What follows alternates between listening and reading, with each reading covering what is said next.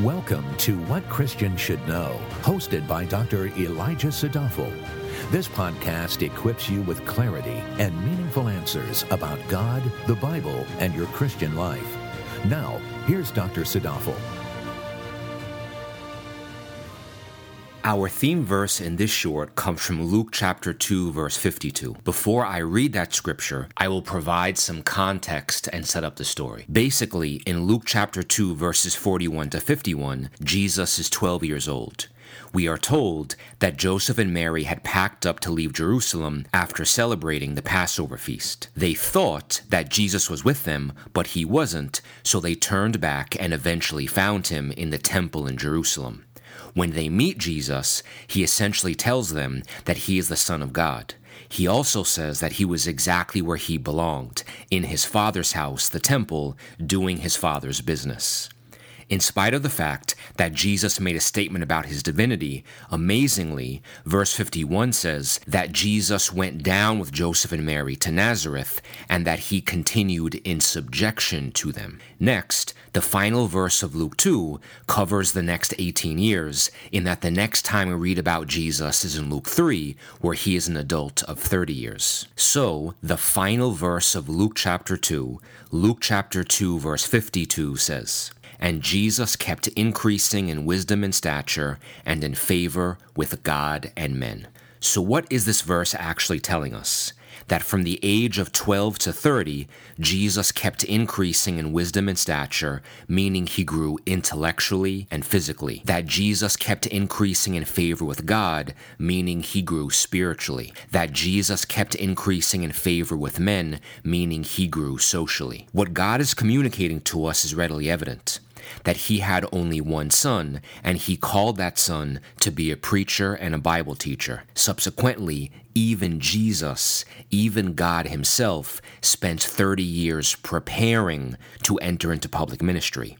He spent three decades learning, studying, growing, maturing, developing, and deepening his relationship with God and with others. So, if the Son of God took 30 years to prepare, why are we in such a rush? The point I'm making, beloved, is that in our everyday lives, the destination is not the point.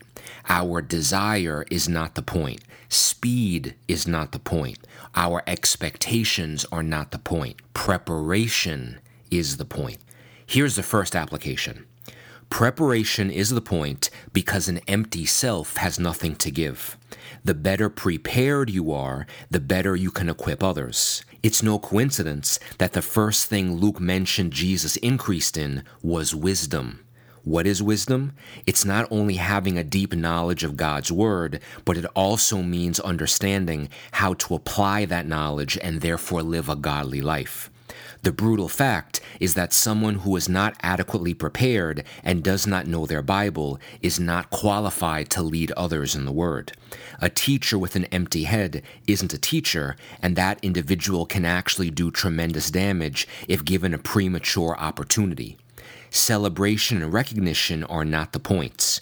Preparation is the point, and this means purposely applying oneself to not only studying the Bible, but being able to synthesize everything together, being able to articulate what it all means, and being able to always communicate a part of God's truth in the context of the whole of God's truth. Preparing the self means you never take your calling lightly and therefore endlessly pursue godly understanding so that you may not only delight in God's wisdom, but give others from your overflow. The second application. Preparation is the point because God will not use immature, poorly sanctified believers. A practical reality is that bigger callings require longer and more arduous sanctification. Why? Because on a natural level, you need the stamina to deal with exhaustion and the endurance to deal with unfavorable circumstances. Because on a psychological level, you need the clarity of your calling to guide your steps in a clear, straight path and to avoid distractions and temptations in disguise. You also need patience to deal with stress and disappointment. Preparation is the point because, on a spiritual level, often God must train you to be more dependent and reliant on Him so that you don't burn out. Sometimes what God has in store for you requires a more refined character than what you have now, and if He did expose you before you are ready, you may not only hurt yourself, but worse, you could seriously harm one of the members of His flock. Preparation is the point because when you increase in favor with God, you are transformed to be more and more like Christ so that all your steps are guided by Him. The third application. Preparation is the point because in order to serve others better, you must earn their favor. The final phrase at the end of Luke 2:52 is that Jesus increased in favor with men. The prior two applications dealt with the self and with God. This application deals with all those around you. The saying, no man is an island, is true because human beings are relational creatures and we absolutely need other people.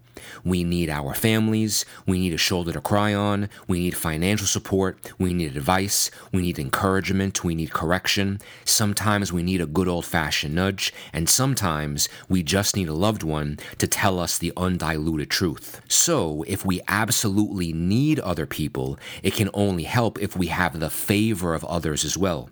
If we have them working for us and with us and not against us. The Bible demonstrates time and time again that as a mere function of their usefulness, God's servants found the favor of secular leaders who then placed them in positions of great responsibility, influence, and power. Just think of Joseph and Pharaoh or Daniel and King Nebuchadnezzar. Preparation is the point, and therefore, if we prove ourselves to be skillful and useful, people in general will look upon us favorably because our utility will know no bounds. Thus, the better prepared you are, the more skillful, and the more skillful you are, the more you will earn the favor of those around you. Preparation is the point. I will close by offering a personal reflection on the state of the preparedness in the Christian church today. Speaking as a medical doctor, the way medical education works in America is that a student is generally required to complete four years of college, four years of medical school, and then an additional three to 10 years of residency training in a particular field. This means that at a bare minimum, a person who earns an MD has eight years of rigorous preparation under their belt. If the world requires that much preparation for healers in the natural realm, then why should we ever tolerate a low bar of preparation for God's servants who point others to spiritual health? My point is not to suggest that all pastors and elders need at least eight years of Bible college. My point is that preparation is the point, and while this applies to Christians overall, it especially applies to Bible preachers and teachers. After all, we live in an age when you can become ordained in five minutes online, so there is certainly a lack of respect for the art of preparation before entering into ministry. The power of having a church leader that rigorously prepares means a power to equip and grow mature Christians.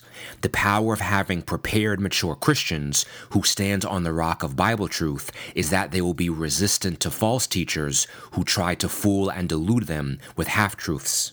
The power of having a prepared body of believers who know what they believe and why means they will increase in wisdom and favor with God and men. The Bible is clear that God delights to prepare people for long periods of time before he reveals them, and he will often go to great lengths to conceal them before the time is right. Many people may be asking God how long, but you must recognize that you are not being delayed or being held back. You are exactly where you need to be because preparation is the point, and the better prepared you are, the more useful and fruitful you will be. This means you will be more useful to God and more beneficial to those whom you serve. Thank you for listening. For more valuable resources, including a bookstore and online Bible study, visit WCSK.org.